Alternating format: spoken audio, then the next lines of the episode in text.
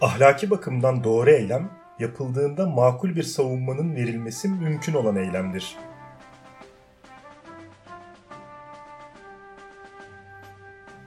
Merhaba, Filozofun Yoluna hoş geldiniz. Ben İlker. Ben Bilal. Filozofun Yolunda Septikler Okulu'nu konuşmaya devam ediyoruz. Bu hafta da orta dönem ya da diğer adıyla akademi dönemini konuşacağız. Hatta ilk sorumla başlayayım Bilal. Biz bu döneme neden akademi dönemi diyoruz? Piron bir okul kurmuyor. Bir mekanı yok. Yazılı eser bırakmıyor. Öğrenci yetiştirmiyor. Haliyle düşüncelerini, görüşlerini devam ettiren bir e, gelenek oluşmuyor. Yani belirli bir alanda, belirli bir okulda septikli yani şüpheci düşünceler yine de kendine bir yer buluyor. Nerede yer buluyor? Burası artık Platon'un akademisi oluyor. Bu da İsa'dan önce 3. E, yüzyılın itibariyle başlıyor. Akademide bu değişim de tarih içinde ikinci akademi veya orta akademi dönemi olarak adlandırılıyor. E, bu dönemin başlatıcısı İsa'dan önce 265 yılında akademinin başına geçen Arkesilaos'tur. Bu dönemin diğer önemli temsilcisi de Arkesilaos'tan 100 yıl sonra okulun başına geçecek olan Karneades'tir. Bu döneme ait bilgileri de yine daha önce zikrettiğimiz gibi e, Diyojen Laertius, e, Cicero ve Sextus Empiricus'un aracılığıyla öğreneceğiz. Önce Arkesilaos'tan bahsedelim kronolojik sırayı da göz önüne alarak. Bu da Sokrates ve Piron gibi yazılı eser bırakmamış bir filozof. Arkesilaos. Zenon, Epikuros ve Piron'la çağdaştır aslında. İsa'dan önce 315 ve 240 yıllar arasında yaşamış. Piron'la tanıştığını biliyoruz. Düşüncelerden etkilendiği de zannediliyor. Haliyle yani şüpheci olduğuna göre epey de sarih gibi görünüyor bu. Arkasileos aynı zamanda eski bir lise öğrencisidir. Aristoteles'in okulundan ayrılıyor. Daha sonra akademiye geçiyor. Palemon'dan sonra da akademi başkanlığı, rektörlüğü yapıyor. Kendisi ne kadar şüpheci olsa da Piron'un düşüncelerinden etkilense de şüpheciliğin geçmişini, kaynaklarını Platon ve Sokrates'e bağlıyor. Geçen programda bolca bahsetmiştik ya. E, hiçbir şey bilmediğini söyleyen Sokrates ilk şüphecidir diye bir düşünce var şüpheciler arasında yani akademi düşünceler arasında. E tabi bir de kendisi akademinin öğrencisi aynı zamanda ve rektörü. Haliyle yani şüpheciliğin esas mekanının akademi olduğunu düşünen bir filozof. E yine Sokrates hakkında doğru bir şey bilmiyoruz. Haliyle e, Platon'dan öğreniyoruz Sokrates'i. Yani ona göre ilk şüpheciler arasında Platon ve dolaylı olarak da hmm, Sokrates olacak. Burada Arkesilaos'un Platon'a ne bulduğunu ve şüpheciliği hangi gerekçelerle Platon'a dayandırdığını sorabiliriz herhalde. Yine bundan da aslında birazcık böyle bir spoiler vermiştik. Bir ön tanıtım yapmıştık. Cicero'nun yaptığı aktarımlara göre Arkesilaos'un yaptığı Platon okumalarında Platon'un bilgiye erişmek için duyuların ve aklın bize doğru bilgi vermediği sonucuna vardığını, bu yüzden de bilgiye şüpheci bir tavırla yaklaştığı kanısına varıyor Arkesilaos. E evet Platon açık açık söylüyor zaten duyular bize doğru bilgi vermiyor diye. Bu yüzden de Protagoras'a karşı çıkmıştı. Ama öyle anlaşılıyor ki Arkesileos Platon'un rasyonalist tarafını yanlış yorumlamış. Zira biz Platon'u konuşurken de söylüyorduk. Platon rasyonalist bir filozof. Hem de böyle katıksız rasyonalist bir filozof ve mutlak bilginin akıldan geldiğini söyleyen bir filozoftu. Ama Arkesileos onu da yanlış anlıyor. O akla da itibar edilmediğini düşünüyor Platon için. Haliyle ne akla ne de bilgiye itibar etmeyen Platon şüpheciliğin temel kaynağıdır diye yorumluyor Arkesilaos. Yine geçen programda şeyi sormuştun. Hiçbir şey bilmediğini söyleyen şüphecilerin hiçbir şey bilinmediği konusunda bir yargıda bulunmasının onların düşüncelerinde bir çelişki yarattığından Bir paradoks var gibiydi sanki. Bu konudan konuşmuştuk. Arkasilios da bunun farkında. Yine geçen programda bir kısaca bahsetmiştik. Evet bu bir sorundur. Mantıksal bir çelişkidir. Ortadan kaldırılması gerekiyor.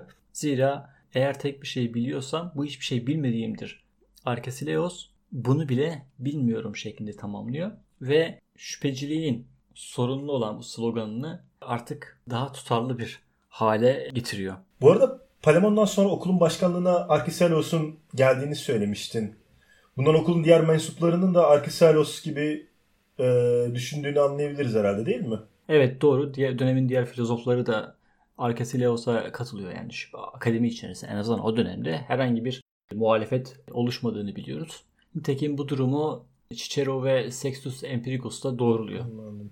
Yalnız burada şunu sormak istiyorum Bilal. Arkesilaos Sokrates ve Platon'un şüpheci olduğundan bahsediyor ama bu deminden beri kullandığımız Sokrates'in meşhur deyişinin işte bir çeşit yorumu haricinde bu filozofların şüpheciliğine dair hiçbir şey görmüyoruz. biz Sokrates ve Platon'u konuştuk daha önceki yayınlarımızda. Ve o zaman bu filozoflara şüpheci dememiştik.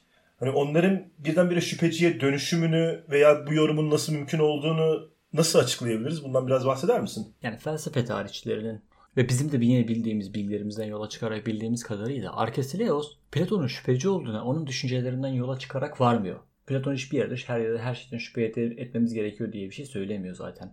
Onun diyaloglarındaki yöntem var ya Sokratik soruşturma yöntemi.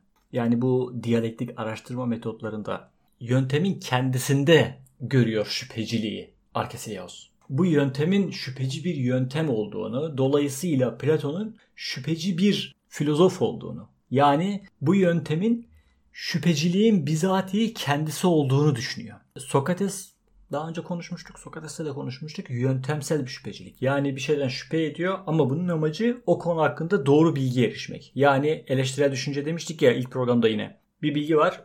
Doğru mu değil mi bunu araştırıyorsun. Şüphe ediyorsun doğruluğundan sonra bunu araştırıyorsun. Doğru bilgi ulaşıyorsun. Biz buna yöntemsel şüphecilik diyorduk. Arkesilios Sokrates'in yöntemsel şüpheciliğini Sokrates'in aksine sadece ahlakla da sınırlamıyor. Felsefenin her alanında taşıyor bu yöntemsel şüpheciliği. Sadece yöntemsel olarak da kullanmıyor. Tam bir şüpheci olarak bu yöntemi kullanıyor. Doğru mu sence peki bu yaptığı?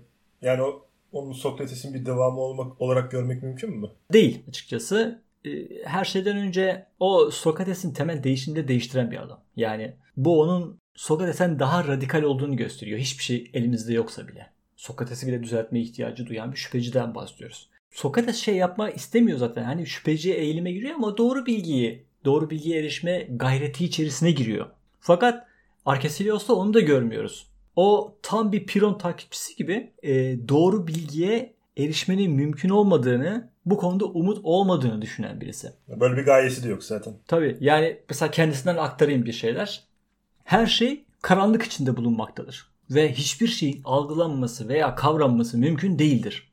O halde herhangi bir konuyla ilgili bir iddiada bulunmak veya herhangi bir şeyin doğru olduğunu söylemek uygun değildir. İnsan kendini tutmalı ve temelsiz olan bir iddiada bulunmaktan kaçınmalıdır.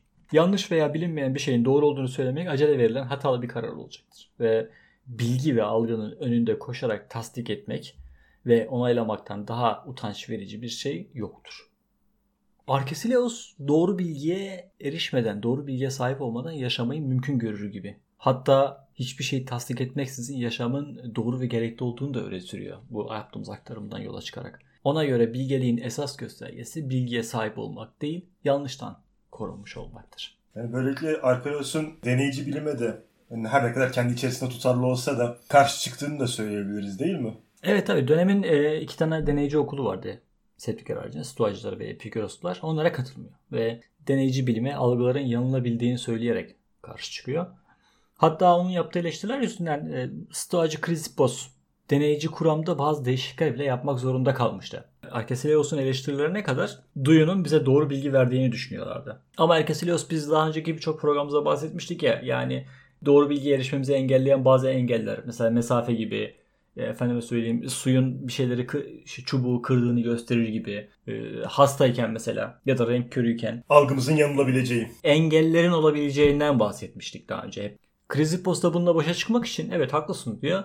O yüzden tanımını değiştiriyor ve algıya engel bir şey yoksa kavrayıcı algı doğrudur. Yani algısal bilgi doğrudur demeye getiriyor. Stoacıların var olduğunu söyledikleri bir bilgi olmadığına göre onları doğru bilgiye sahip bilgesi de aslında yoktur ve dolayısıyla bilgiye dayalı ahlak sistemleri de sorumludur. Yani doğru bilgi yoktur. Bilgiye ne diyorduk biz? Her şeyi bilen diyorduk stoacıların bilgisi için. Orada bir ideal bir bilge vardı her şeyi bilen. Ama biz burada bilginin varlığından artık bilginin imkanının olmadığından bahsettiğimiz bir felsefi görüşten bahsediyoruz. Bilgi olmadığına göre bilgi de söz konusu değildir. Dolayısıyla stoacıların bahsettiği bilgi yoktur. Ama illa bir bilgi bulacaksak bu bilgi hiçbir şeyi bilmediğini bilecek bir bilgi olacak. Bunun farkında olacak bir bilgi. Konuyu şuraya getirmek istiyorum bir de. Dinleyicilerimiz geçen programını hatırlayacaklar. Piro'nun bu şüphecilik öğretileri ışığında normal günlük yaşamımızı sürdürmemizin ne kadar imkansız olduğundan veya bunun mümkün olup olmadığından bahsetmiştik. Pratik hayat ve ahlak öğretisi konusunda burada Piron'dan bir farklılık söz konusu mudur? Evet bu sorundan biz daha önce bahsetmiştik. Pratik hayatı yaşamak zorundayız. Arkasilios'ta ise sorunun üzerine eğilmiş gibi görünüyor. Pratik hayatın zorluğunun, zorlamalarının, zorunluluklarının farkında. Ve şöyle bir kriter geliyor. Diyor ki eylemlerimizde bulunarken kriterimiz makullük, akla uygunluk olacak. Yani eğilerken, bir şeyleri yaparken, bir şeylere karar verirken günlük hayattan bahsediyoruz yine. Kararlarımızın, eylemlerimizin makul olması gerekiyor. Ya, yani Piro'nun yaptığı gibi uçurum, uçurum kenarlarında dolaşmayın diyor. Nasıl olsa burada düşmek gibi bir tabii, şey tabii, söz konusu kesin Evet değil. evet makul oluyor. Ama yani felsefi olarak her şey bütün yargıları askıya almak konusunda kararlılığımız sürüyor. Mutlak olarak öyle olduğunu düşünmüyoruz hala. Yani ben bal yediğimde karnım doyacak. Makul bir düşünce bu. Bu konuda ben yine kesin yargıya varmıyorum. Bal yediğimde karnımın doyduğunu hissediyorum diyeceksin yine. Balın karnını doyurup doyurmadığı konusunda veya tatlı olup olmadığı konusunda yine kesin bir yargıya varmayacaksın. Ama bunun makul bir eylem olduğunu varsayıyorsun artık. Bu durumu sürdürdüğün zaman mutlu olacaksın. Şimdi dinleyelim kendisi. Çünkü mutluluğa bilgelik sayesinde erişilir. Ve bilgelik doğru eylemlerden ibaret. Doğru eylem ise yapıldığında akla uygun bir savunması verilebilen eylemlerdir. Dolayısıyla akla uygun olana ulaşan doğru eylemde bulunacak ve mutlu olacaktır. Mutluluğu bu şeyde buluyor. Doğru eylemde buluyor. Arkesileos. Makul eylemde bulunuyor. Arkesileos'la ilgili şeylerimiz bu kadar. Zaten çok uzun not almamışım. iki sayfa not almışım Arkesileos'la ilgili. Ee, Orta dönemin yıldızı esasen Karneades'tir. Bu dönemin felsefesini en iyi o şekillendirecek. Akla uygunluk konusunda biraz daha açıklık getirecek. Karneades bahsetmedik ama e, gibi Atinalı değildir ve e, Sokrates ve Piro'nun geleneğini izleyerek arkada yazılı bir eser bırakmamış bir filozof. İsa'dan önce 214 ve 129 yılları arasında yaşadığını biliyoruz. Onun bu felsefe yapma geleneğini bir tane şeyle aktarayım. Bir hikayeyle aktarayım. Şeyde bahsetmiştik hatırlıyorsan İlker Helenistik döneme girişte Roma'ya giden bir hey- heyetten bahsetmiştik. Roma'dan kovulmuşlardı hatırlıyor musun? Evet hatırlıyorum. Karneades o heyette. Roma'ya gidiyor ve orada akademiklere yani oradaki entelektüellere, elitlere, politikacılara vesaire konuşmalar yapıyor. İki farklı konuşma yapıyor. Daha doğrusu iki gün, iki farklı gün toplamda iki farklı konuşma yapıyor yani. E, Her iki konuşma da aynı konu üzerine adalet. İkinci gün yaptığı konuşma ilk günkü konuşmasını çürütmek üzere yapılıyor. Öyle ki ilk gün onun adaleti öven, adalet hakkında yaptığı konuşmalar konusunda onu öven politikacılar, Romalılar yaptıklarından pişman oluyorlar. Adamları da pişman ediyor yani. Bunu da bütün tartışmaların hem lehte hem de aleyhte yapılabileceğini göstermek için yapıyor. Romalılara. yani Evet. artistik yapacak yer bulamadım başka. Fakat bu şeyden dolayı olamaz mı? Hani her ne kadar kullandığı yöntemler yanında e, hitabetinin güçlülüğü, gösterişi ol- olamaz mı aynı zamanda? Değil. Bak mesela biz ne diyorduk? Arkasilios'tan bahsederken ne dedik biz? Sokratik araştırma yönteminden dolayı onların şüpheci olduğundan bahsediyorduk değil mi? Sokratik araştırma yönteminin şüpheciliğe dönüştürüldüğünden bahsetmiştik. Şüpheciliğin bizatihi kendisi olarak algılandığından bahsetmiştik. Platon'un herhangi bir yalanı okuyan birisi rahatlıkla görecektir. Sofistler genelde birkaç tane farklı sofist oluyor. Mesela şöyle en iyi örnektir burada. Aşkı tartışırlar. Çok da eğlenceli bir diyalogtur. Herkes aşkı farklı şekilde tanımlıyor. Ve hepsi haklı. Sonra Sokrates hepsinin haksız olduğunu gösteriyor. İnsan şey yapıyor yani kendi aklına kendi aklıyla şüphe etmeye başlıyor. Hani tamam birincide yanlış düşündüm, ikincide yanlış, üçüncüde yanlış düşündüm. Dört farklı konuşmacı oluyor. Be- beşinci Sokrates, beşinci e, hepsini şey yapıyor, çürütüyor düşüncelerini. Ben ne biçim bir adamım ya doğru düzgün hiçbir şey düşünemedim. Ne kadar ya- şey varsa hepsinin yanlış tarafını tutmuşum falan diye kendine kızıyorsun ondan sonra. Zaten genelde Platon diyalogları öyle. Kafanı böyle duvara vura vura okursun böyle Platon diyaloglarını. Ee, Karneades bunu şeye yapıyor, gösteriyor. Hani Romalılara gösteriyor. Bakın diyor. Herhangi bir şey hakkında farklı doğruları savunabilirsiniz. Bu yüzden aslında hiçbir konuda yargıya bulunmamak gerekiyor. Bunu yöntemsel olarak gösteriyor. Bu konuşmaların içeriğine ilişkin bir bilgimiz var mı? Adalet hakkında konuşuyor demiştik. İlk önce klasik antik Yunan adalet tanımını yapıyor. Adalet herkese hakkı olan şeyin verilmesidir diyor. Yine bu Platon'un devlet diyaloğunda vardı bu açıklama. Bir sofist tarafından yapılıyordu. İkinci konuşması da e, her varlığın kendisi için en uygun şeyi elde etmeye eğilimli olduğu ve bundan dolayı da başkalarının değil kendi çıkarına uygun olanın peşinden koşmanın adalet olduğunu söylüyor. E, bunu da yine şeyde gösteriyoruz. Trasimakos yine devlet diyaloğunda vardır bu. Yani e, adalet güçlünün dediğidir. Ya da bizim bugün e, doğa yasası dediğimiz e, adalet savunmasını yapıyor. İkisi birbirinden çok farklı. Birisi toplumsal bir adaleti savunurken biri de Direkt vahşi bir adalet anlayışını e, savunuyor. O konu adalet değil şu anda nasılsa. Konu yöntemsel bir konuydu en nihayetinde. O da insanlara bir hani gösteriş yapmış. Roma'da kızmışlar buna. Bir de yaptığı bu konuşmanın Roma'nın ahlakına uygun olmadığını Dalga mı geçiyorsun sen bizle? Roma'dan kovmuşlar bunları. Ve bunlar Atina'nın Roma'ya giden ilk heyeti. Yani ya Karneades yapa yapa artistini Roma'da mı yaptın? Adamlar bir muktedirler yani fethetmişler, ele geçirmişler, vali atamışlar oraya vesaire. Sen gittin bunların şeyini yuvasına ağ babalarına artistlik yaptın. Bak biz sizden akıllıyız. Bir sorum daha olacak burada bile. Carnedes'in bilgi kuramı anlayışının Arkesilaus'la benzerlik gösterdiğini söyleyebiliriz herhalde. Bu konudaki tartışmaya bir yenilik getirmiş midir? O da ama orta dönemin geleneği olarak da yani şüpheciliğin kaynağının Platon ve Sokrates'te olduğunu düşünüyor ve verdiğimiz örnekte de aynı diyalektik yöntemi kullanıyor. Yine benzer şekilde e, Stoacıların kavrayıcı algı anlayışına karşı çıkıyor. Bu karşı çıkışın da temel iki argüman etrafında şekillendiğini düşünüyor. Stoacıların kanıtlayamadığı problemden ilki kavrayıcı algının algı kaynağı olan gerçek nesnelerin gerçek olup olmadıklarını bilemiyoruz diyor. Geçen programda yine sormuştun ya.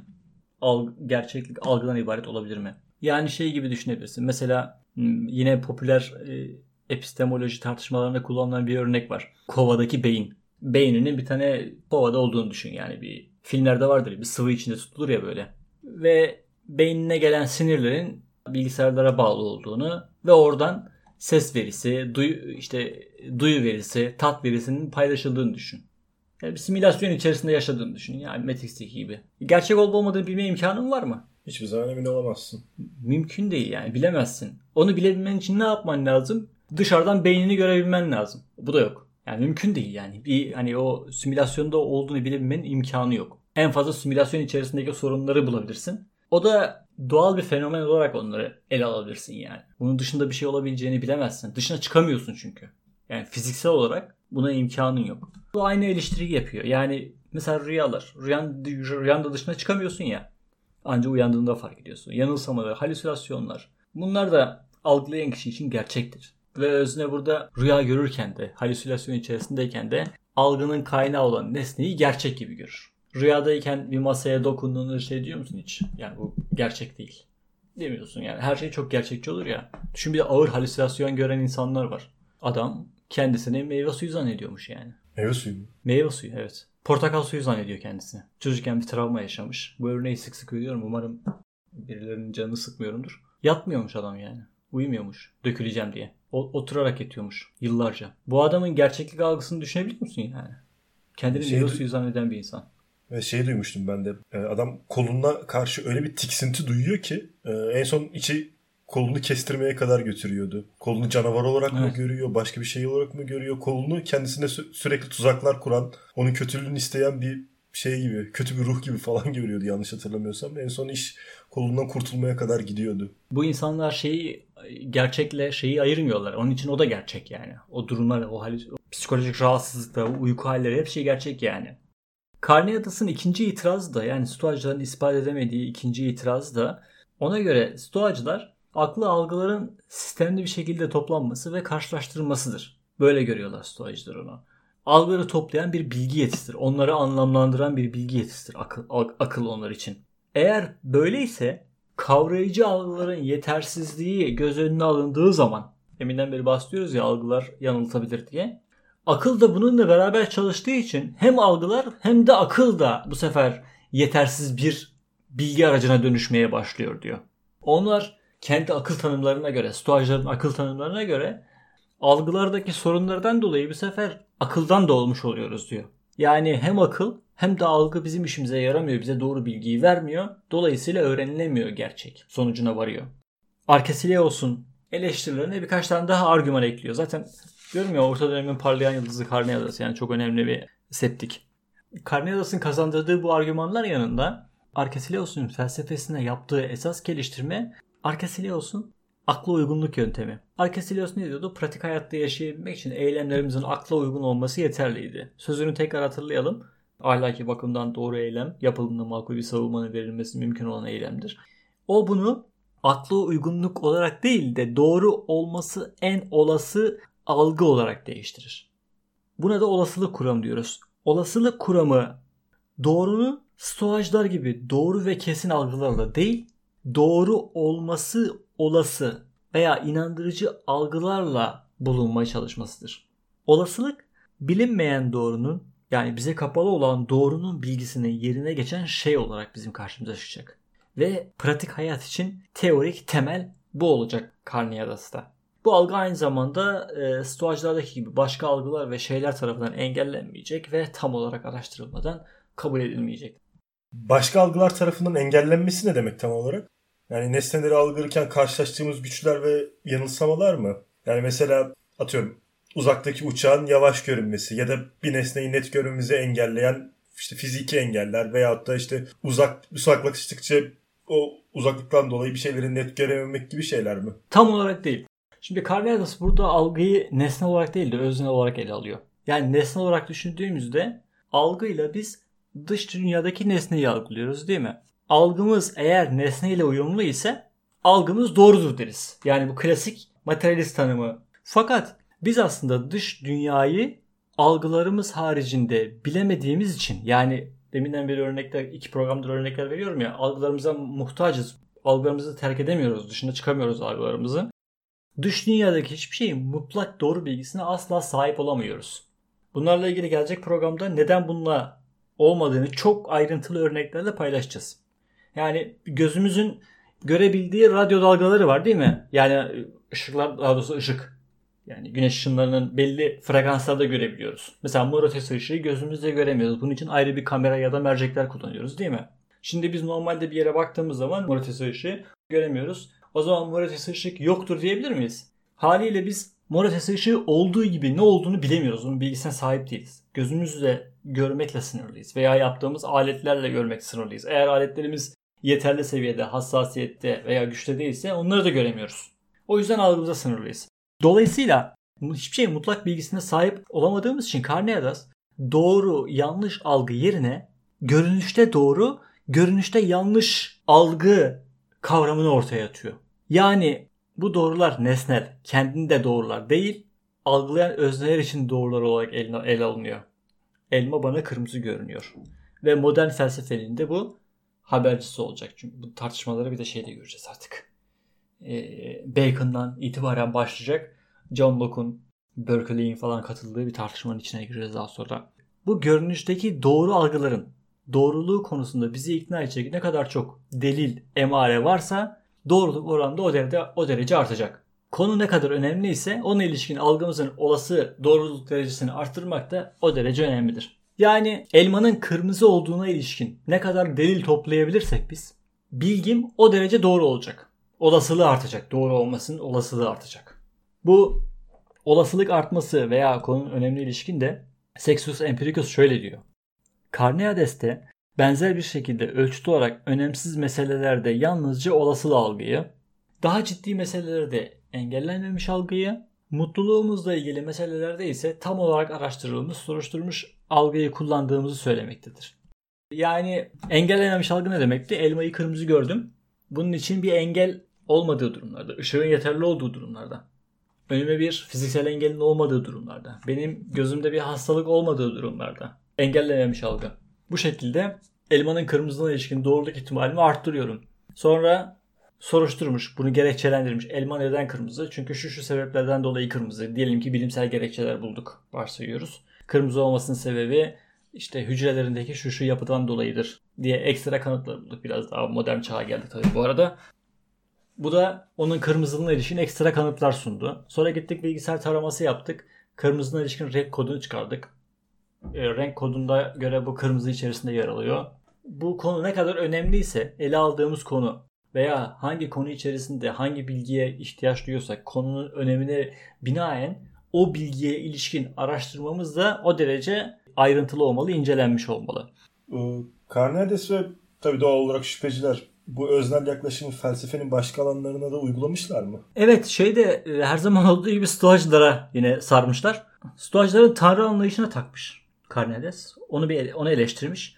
Stoacıların tanrı kanıtlamalarını eleştirmiş daha doğrusu. Bu yönde bazı itirazlar sunmuş. Mesela demiş ki Stoacılar diyor ki onlar diyor tanrı kanıtı olarak tüm insanların tanrının var olduğuna ilişkin ortak kanısını sunuyorlar diyor bize. Herkeste Tanrı diye bir düşünce var. Dolayısıyla Tanrı var. Bu onların kanıtlamalarından bir tanesi. Bunu görmüştük. Carneades'in eleştirisi bu Tanrı'nın var olduğunu göstermez diyor.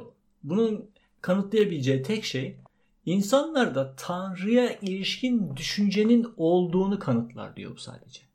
Herkese Tanrı düşüncesi olabilir. E, yani ne olmuş? Bu en fazla insanlara Tanrı düşüncesi olduğunu gösterir. Kaldı ki diyor. Tanrı'ya inanmayanlar var. Onlar ne olacak o zaman diyor. Ateistlerin varlığında Tanrı olmadığını kanıtlamaktadır, kanıtlamaktadır o zaman diyelim. Aynı mantıkla yola çıkarsak. Peki başka itirazları var mıdır Carneades'in Stoacıların bu panteist tanrı anlayışına? Ya mesela biz Stoacı tanrısından bahsediyoruz. Stoacıların kaderci olduğundan bahsetmiş değil İlker. Hatta sürekli yani ölüp ölüp diriliyoruz ya. Tanrı'nın tanrısal kader sürekli işliyordu ve aynı şekilde işliyordu hatırlıyorsan.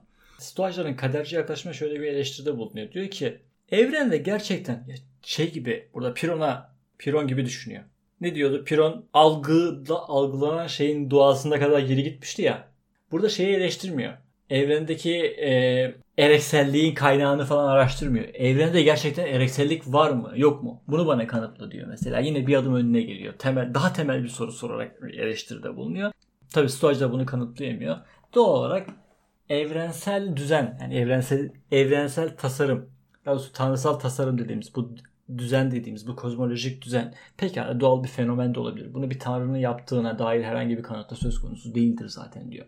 Stoacıları incelediğimiz zaman bir de şey görüyorduk. Tanrısal inayetin işlemediği bazı durumlarda bahsediyor. Yani Tanrı varsa insanlara etkileşimde bulunur, onlara yardımda bulunur. Eğer böyle bir inayet varsa doğal afetler ya da e, zararlı hayvanlar, salgın hastalıklar gibi sorunlarda Tanrı'nın bunları önemsiz bulup müdahale etmemesi fikri nasıl kabul edilebilir diyecek. Kullarını yarattığı insanları önemsemeyen bir Tanrı'nın e, kusur olarak görülemez mi diye tanrısal inayete yönelik bir itirazda bulunacak. Yani dolayısıyla Stoacıların var olduklarını iddia ettikleri panteist tanrısının olamayabileceği bir şüpheci açısından da bunun bilinemeyebileceği daha doğrusu bilinemeyeceği sonucuna varıyor Carneades. Carneades'in yaptığı eleştiriler sadece Tanrı ile ilgili değil. Stoacıların kehanet veya astrolojiye dair inançlarını da sert bir şekilde eleştiriyor. İlk programda bahsettiğimiz gibi sadece Stoacı eleştirisi aslında bütün dogmacıları eleştiriyor e, Carneades. Bu eleştiriler o kadar etkili olacak ki neredeyse tüm okullar Aristotelesçiler, Epikurosçular, Orta Stoacılar ve şüphecilerin bizatihi kendileri görüşlerini baştan ele almak zorunda kalacaklar. Bununla başa çıkabilmek için, bu düşüncelere cevap verebilmek için başka okullardan görüşler almak zorunda kalacaklar ve eklektik bir yapıya bürünecekler. Bundan sonra da Roma felsefesi diyebileceğimiz döneme geçiyoruz. Artık Yunanlı filozoflar memleketlerine ayrılarak yine Carneades'in başlattığı ve kovulduğu yolda Romalı elitlere, aydınlara öğretmenlik yapmaya başlayacaklar. Mesela e... ki o zamanlarda Yunanlılar iyi iyi yer Roma tebaası zaten. Yani farklı bir yere de gitmiyor. Aynı ülke içerisinde olmuş oluyorlar aynı Tabii. zamanda da. Ya bir de orası yani merkez orası, zenginlik orada. Kariyer orada. En iyi parayı, en iyi itibarı bulabilecekleri yerler orası. Dolayısıyla Roma'ya gidiyorlar ve oradaki zenginlere eğitim veriyor zaten o dönemde. O, o dönemdeki Romalıların zenginliği de korkunç bir zenginlik zaten. Hani muhtemelen hani ne ihtiyaçları varsa karşılıyorlardır da. Yani ne kadar cezbedici olabileceğini tahmin edebiliyorum. Öyle öyle. Yani bu alışkanlık yani bu süreç şeyde devam edecek. Te, yani modern çağa kadar bütün dünyada böyle devam edecek zaten. Bilginin artık şeyde başlamıştı yani Atina'da başlamıştı hatırlıyorsan bilgiden dolayı para kazanmaya başlamışlardı. Ee, sofistler döneminde başlamıştık o süreyi. Bilgi artık para kazandırıyor sana. O döneme girmişin. Haliyle paranın olduğu yerde bilgi de değerli bir şeye dönüşüyor. Zaten bilen sayısı az. Mesela Cicero, Romalı, hocası Filon. Atina'dan gidiyor öğretmeye. Ama Macit Gökberk Hoca'nın kitabında şöyle bir şey var. Ne yazık ki diyor Romalı aydınlar hep Yunan filozoflarının öğrencisi olmaya kalma, öğrencisi olarak kalmaya devam edecekler diyor. Çünkü kendileri özgün felsefe geliştiremiyorlar.